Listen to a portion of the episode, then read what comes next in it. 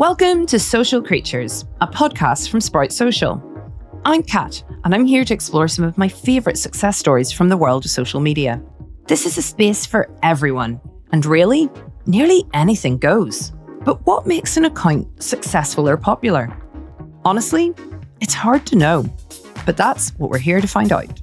Throughout the series, we'll talk with the brains behind the accounts you know and some that you don't to explore the weird and wonderful ways that businesses, organizations, and individuals have achieved success on social media, all with tangible insights that you can apply to your own social strategies. And we'll be heeding the advice of Stacey, our social media agony aunt, who's here to guide you through some of your trickiest digital dilemmas.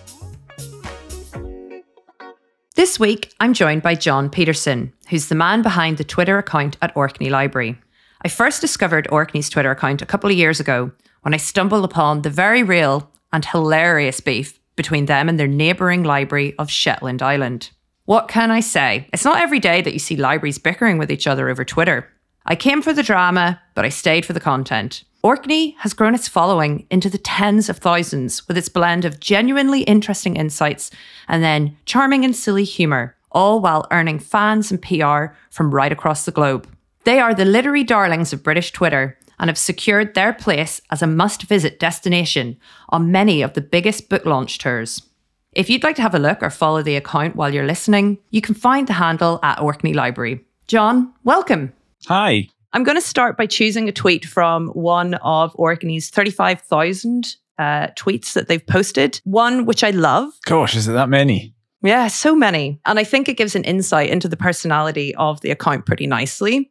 So this was a tweet that was accompanied with a picture of a book which had a stamp of another library's name on it. I'll read it first. A book was just returned that thought it was a loaner, but it wasn't ours at all. A book that left its home in Tucson, Arizona for some Orkney library balls. Get back, get back, get back to where you once belonged. Now, there is a lot going on in that tweet. We've got global library banter, We've got the Beatles, and then, of course, the Orkney Library Balls. Can you tell us the story behind this post? Well, the, the book got returned to the mobile library and it was in a bag, a whole lot of other books uh, that somebody had dropped off. The mobile library driver had noticed this library stamp, which is what most libraries do. They have the, a stamp with a library name on the on the sort of edge of the page block. And it was Tucson, Arizona. so she brought it to me and it's just an immediate word association. You see Tucson, Arizona, you think Get Back by the Beatles. It just seemed like an obvious lead in. And everybody's been watching the Beatles Get Back, you know, uh, documentary series. And it was just, it just seemed like a perfect way to go. You know, this is the sort of thing that turns up all the time in libraries. You either get tremendously overdue books, which you you know are, is always kind of interesting just because of the sort of time context thing, or or you know books that have travelled a long way. In this case, sort of 4,000 miles or something, you know? Yeah, it's crazy. Um, so that's a tweet that I love. But for those who maybe haven't interacted with your account before, John, could you tell us a little bit about what the Orkney Library Twitter account is like and why people love it? like I said, we're a library and an archive. So we uh, try and talk about stuff that's happening in the library, stuff that they're doing in the archive. We have a mobile library, so we often post about where it's going, which is a good way of showing off Orkney as well as te- keeping people up to speed with we know where it's where it's going to be. We talk about the different services and some of the things we do uh, for the community that we're serving, but also we try and have fun with all those things as well and share them in a kind of entertaining way so that it's it's useful, hopefully, but also gives people, uh, even people who aren't here, has something. You know, they have something to follow and. To, give them a bit of an understanding about where we are. Can you tell us a little bit about, for people who maybe don't understand what you were talking about with the I think it's safe to say famous Orkney Library balls. The library in Kirkwall, we've got a kind of paved area in front of the library with benches and trees and stuff. I suppose they're just a sort of architectural element. They're cast concrete balls, but they've kind of got a, a sort of fame all of their own. People come and visit us, they take photos on them and stuff, and we post things about them on on social media from time to time. They're just kind of become associated with us a bit. Yeah, I know that I was looking at some of your tweets that had the most likes and the ones that describe the Orkney Library balls always get lots of likes, but for reading it out without the picture of the architectural element, it definitely is a little bit uh, with innuendo. But maybe we're getting a little bit too into the weeds here. Let's zoom back out and could you tell us a little bit about Orkney and Orkney Library? So paint a picture for our listeners. Where are you and what is the library like? Well, Orkney is a group of islands. An archipelago is the proper term, just off the north coast of Scotland. Orkney Library and Archive, which is the is in Kirkwall, which is the main town, and it's been around for years. It's kind of an official date it started was 1683. So we've got it as our main library because we've got a population of about 22,000. So we're not that big a place, but an island community, quite rural, surrounded by the sea, a lot of farming. Just, it's just quite a unique place. As all islands are. So, to what extent does social media play a part on the life of Orkney? Can you gauge that at all? social media generally i mean it's it's here you know like everywhere there, there's loads of people use it and businesses use it and organizations it's it's just like everywhere else it's for us it's just a way of showing what we do and talking about the stuff we do, drawing attention to stuff, but also, you know, we have a bit of fun with it and it, I don't know, show the side of the library and the archive as well, actually, that people maybe don't know or definitely can't always get to. You know, uh, by definition, a, a, lot of our followers aren't in Orkney. So, you, you, know, but people are always interested in, in books and in libraries and in archives, old photographs, all that kind of stuff. And so it's just a good way of talking about that, you know. Would you say that you're the social media sweetheart of Orkney? No, I, I, I, I definitely wouldn't say that. We just do our thing. There's load, there's quite a few really big accounts doing stuff because it's, Orkney's, you know, it's, it's really picturesque and it's got a really strong tourist industry and loads of history and and actually loads of really good food producers and craft producers. And you know it's just it's that kind of place. And so there's loads of stuff happening really on social media. You're maybe my sweethearts of orkney then. Oh well we'll take that, that. as a personal thing. We'll take that. But it is interesting because i think orkney you mentioned it is Orkney Library is quite an old institution, but also in terms of how long you've been on Twitter, you've had a Twitter account since 2009, which was actually only three years after Twitter launched. So it was quite early in the life cycle of the platform. Can you tell me a little bit about why Orkney decided to go on Twitter and why it became such an important part of the library?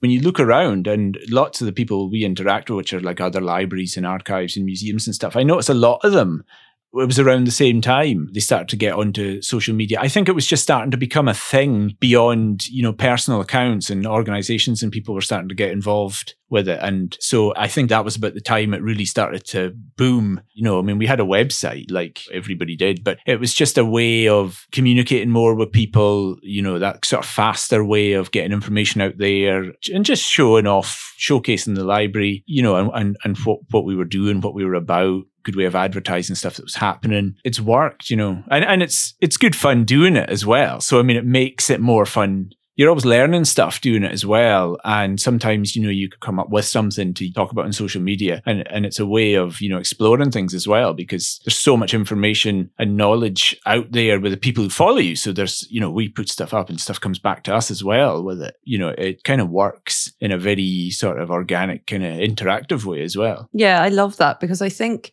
so often when people start, especially an account associated with a business, you want to immediately have tens of thousands of followers. And I think Orkney is a really good example of experimenting, having a little bit of fun, having a mixture of content out there, and then growing and growing. Um, because I think since obviously you started the account, there's 22,000 around thereabouts people on Orkney, but you've followers coming up to around the 78,000 mark so many of your followers aren't Orkney residents. Do you know who your followers are and do you have a, an idea of how far your reach goes?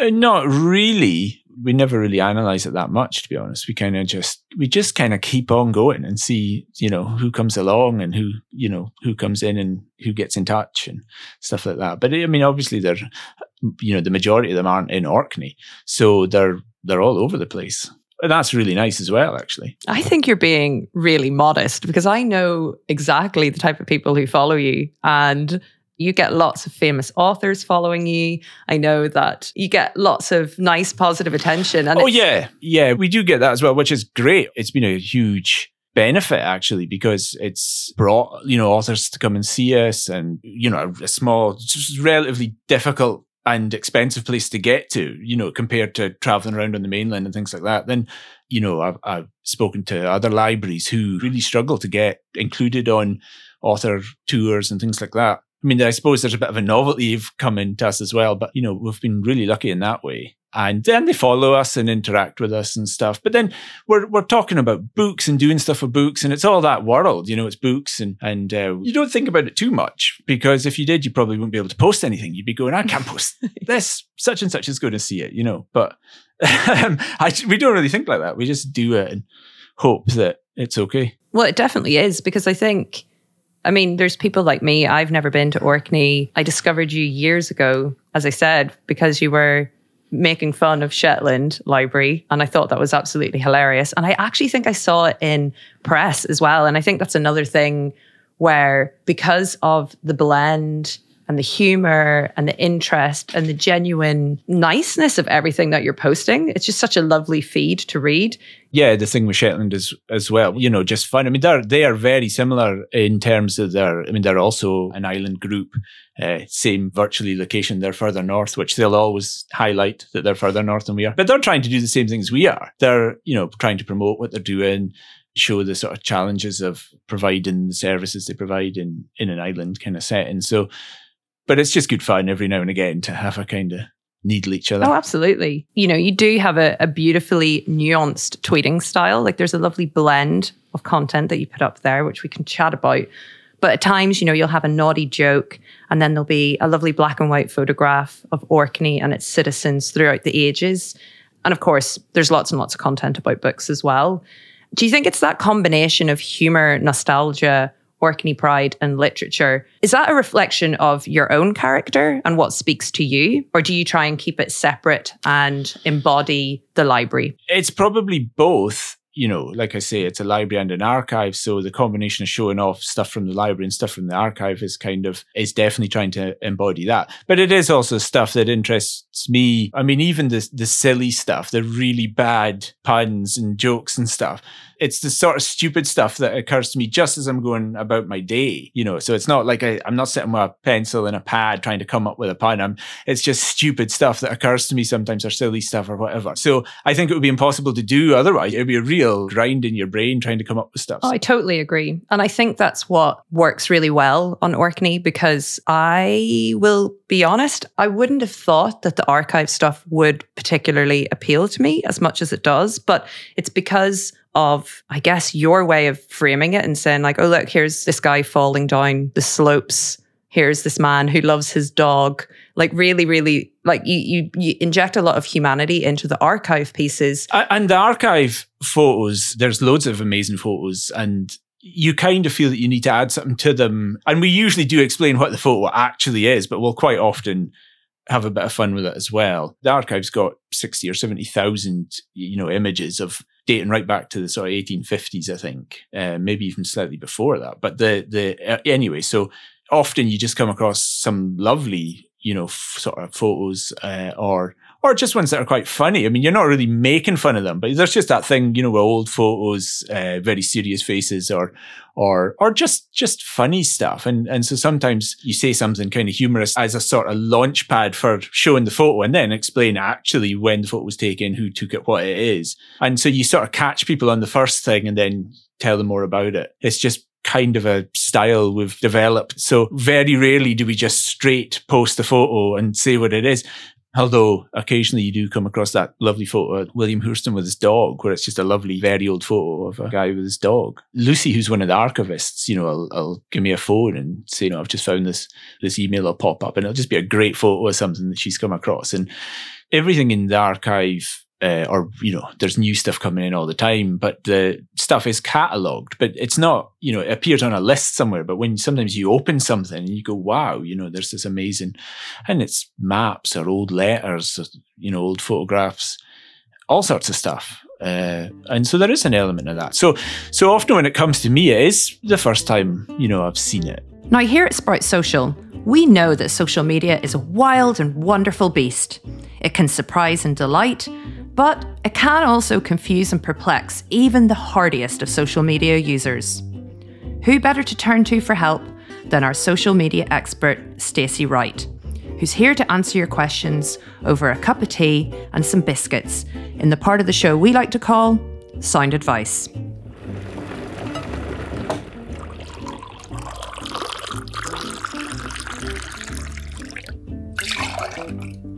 Right, I've got my cup of tea and I've got my letters, which can only mean it's time for us to take a break and cozy down together. This is the part of the podcast where I, your social media agony aunt Stacey, guide you, our dear listeners, through your trickiest digital dilemmas. Right, let me see what social media conundrums you've sent my way today. Dear Stacey, I'm relatively new to my role, coming from a successful beauty brand to an up and coming aesthetic therapies chain. My manager is pressuring me to replicate the large Instagram following of a frankly rogue cosmetic clinic and is enthralled by the vanity metric of their audience size rather than whether or not the audience is interacting with their content. It seems that the competitors in question might have bought their followers since they number over 300,000 followers but achieve less than 20 likes on an average post. Meanwhile, I have daily emails from my manager requesting that I publish operational information to the social feeds about opening hours and booking advice, which only damages the genuine engagement we're hoping to build and getting deep frown lines that could serve as a perfect before pick for our own treatments. How can I inject confidence amongst my senior comms team to focus on long term growth with authentic brand advocacy rather than using dark hat social tactics and grip and grin content from Z-list celebrities? Seeking thriller, not filler, Emma. Ah, Emma, this is something that I think comes up a lot um, and we hear from a lot when we are working in social media. And in fact, one of the most viewed pieces of content on our blog is how to grow Instagram followers. Firstly, start with some internal education and back it up by data. Take that competitor, use a competitor tracking tool to follow their growth in audience.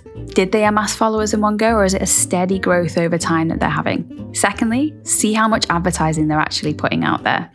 Go onto the Facebook page, find the page transparency section, and look at their ad library and see how many ads they're running. And that will include across Instagram as well as other Facebook placements. And lastly, how many people are actually visiting your profile and seeing that follower number? And this has a follow up question to your manager. Do they actually care about other people seeing that number of followers? And is that a brand reputation issue because they feel like it's too low for how they perceive their brand? If it is the case that they're worried about brand reputation tied to that follower number, try and switch their focus to those big interaction numbers that also have that behavioral economic science behind them. So maybe it's how many views on a reel you've had. And Instagram Reels is a really great place to start because lots of people are consuming them, but very few people are actually creating them, which means you'll get high volumes of people that don't even follow you seeing that content straight away. Comments on posts would be my second area uh, to focus on. As humans, we love to dive into the conversation and see what's happening. So, comments underneath feed posts is another really strong metric to look at there. Last but not least, shares of your content. How many people are recommending your piece of content to their mates? A bit like when I log on to Instagram at the end of the day and my inbox is full of cat memes. How much uh, have people done that and sent your posts to their mates? So it might be the case that actually your senior leadership team just aren't that social savvy and they're not used to social media as part of the marketing mix. Think about traditional marketing tactics that you would use to grow a customer base and apply that in the same terms to them for your following.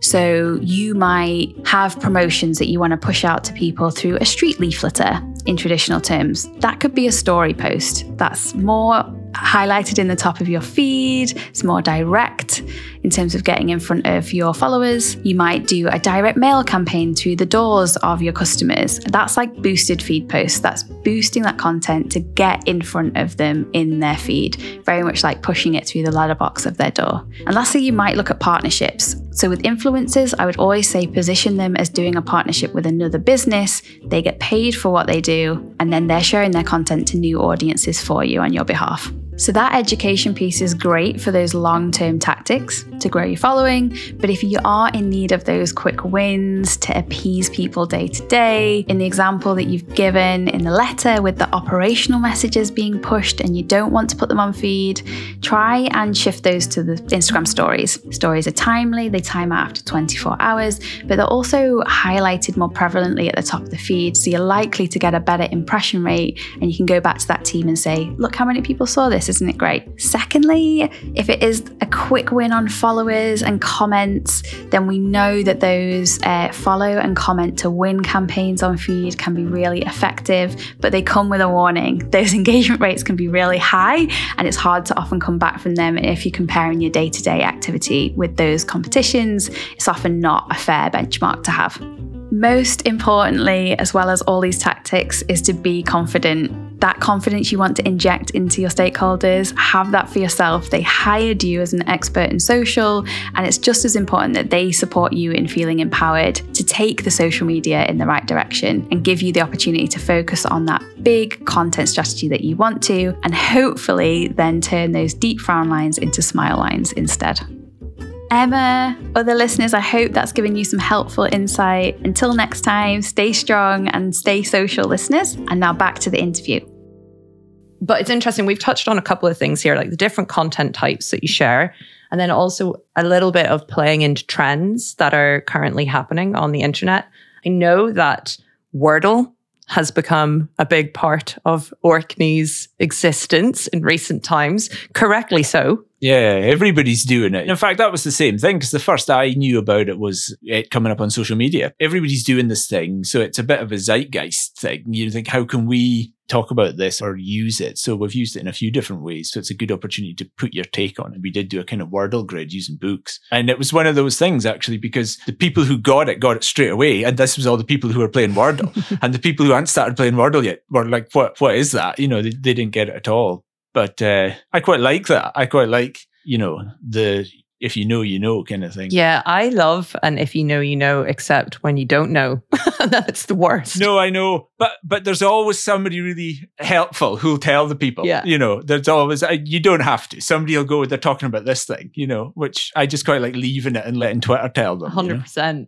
Obviously, community plays a big part in the people that you follow and how you've grown your following. But what other tips would you give to people who want to grow their accounts in the way that Orkney has grown? Are there any little pointers or strategies that you would recommend? I think just be consistent try and post regularly, but not, you know, not not too much. I think sometimes we quite often I'll have days where we we don't post that much, or or even a, a, day where we don't post at all. And I think that's probably better than posting too much. Mm. Um, but also don't go for weeks on end putting nothing up. Try and get involved in it because I think by doing that, as well as the fact you're you're feeding into the thing for the people who follow you, you also it helps you develop your own idea of what you're going to post, and it helps you develop like a kind of eye or an ear for what would make good content. And I think it's from doing it. It's seeing what kind of reaction you get, reacting to that, and also keep an eye on what's happening, what other people are doing. You know, you get all these funny things we do quite a lot where it'll be, you know, National Sandwich Week or something, and you know, we'll try and feed into that or do something related to that, or like the Wordle thing, or any of these things. But you know, it often is that, and uh, keep an eye on that sort of stuff because sometimes that'll give you an idea of what's going to what's going to be trending later in the day. You might be able to feed into it. It doesn't have to be related. You know, we're quite lucky in the library because you can do nearly anything with with books. There's books on everything. That by the definition of what a library is. So we always have books on stuff, but you know, try and come up with a different way of feeding into it. See if you can grab people's attention a little bit, and just use what you have. You know, that's different about you, or what your thing is, because that's that's what you have, and that's what makes you kind of unique as an account and try and think about anything you've got really that's different. I mean, way back at the start when you were saying about like us posting stuff to do with the balls, which which are outside, that's something we have that other other people don't. Now we're at the point with that where people all over the world on holiday come go anywhere and find like anywhere where there's like spherical bollards, they'll send us photos of them. I mean, honestly, I I joked years ago we could make like a coffee table art book of these balls from all over the world because it's people just send them from everywhere. So, you know, that's like, I, I, well, they're not unique to us at all because they're everywhere, but we've made a bit of a thing of them. And so it's when people see them, they go, Oh, I'm going to, and they snap a photo. And we get that every summer. You get tons of them. Sometimes people send one and I go, Oh, I know, I've, we've been sent them before and I know where they are. It's like an aficionado of, of that. But yeah, that kind of thing. Try and carve your own niche John, could you tell me maybe what opportunities and connections have arisen then as a result of the Twitter account for Orkney? Well, it's like we said before, it's, you know, we've been followed by lots of authors and stuff, which has been really good for, and publishers as well. So that's been really good for getting writers and stuff to come and do like author events, book launches, that kind of stuff and we've sort of connected with loads of other similar accounts us, libraries and things like that. You get a bit of a online libraries community, I suppose, because uh, and you get to know the people who run their accounts, who you know is is great too. To begin with, it's just you get to meet the people behind that a bit, which has been really good uh, for sharing ideas and bouncing off people. It's because it's made us better known. Even just people coming in who come to visit and they'll make a point of visiting to buy one of our famous tote bags. You know, you just get this thing where people would never have done that before and they would come and, and do that. And so you get the sort of Orkney Library logo places, people post photos of it and, you know, all that kind of stuff. It's just made a much sort of wider community for us to operate in than we would have just where we are. It's something that I like to see as well because you're an account that I followed for a long time I really love when you do see big authors interacting with you. Like that is exciting. I feel like in the literary sphere of Twitter, you're definitely very well known. So that must be exciting.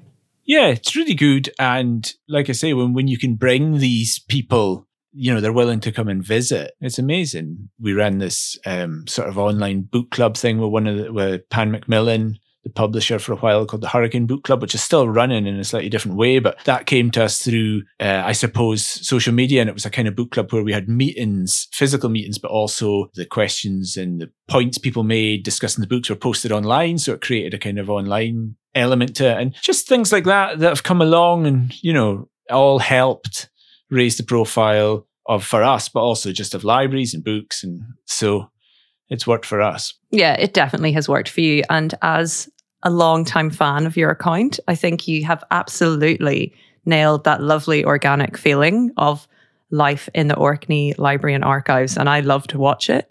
I've got a final question, which is a question that we're going to be asking all of our guests on this podcast. If you had to delete all of the others and only follow one account on Twitter, who would it be? Well, this is tough. Yeah, no pressure. No pressure. Okay. I think if I if I was going to say when we interact loads and we have a lot of fun with the National Library of Scotland, which is based in Edinburgh, which is obviously our national library, and we have a lot of fun with them. They're trying to do the same kind of stuff as us. I would hate for them not to be there. But um, there, there are loads of other great accounts out there doing stuff. And, you know, you can do, I think if you're looking to lighten up your social media feeds, you could do a lot worse than follow, follow, you know, libraries, archives, museums, galleries, just stuff, places like that, because they're all having a lot of fun. They've all got interesting stuff.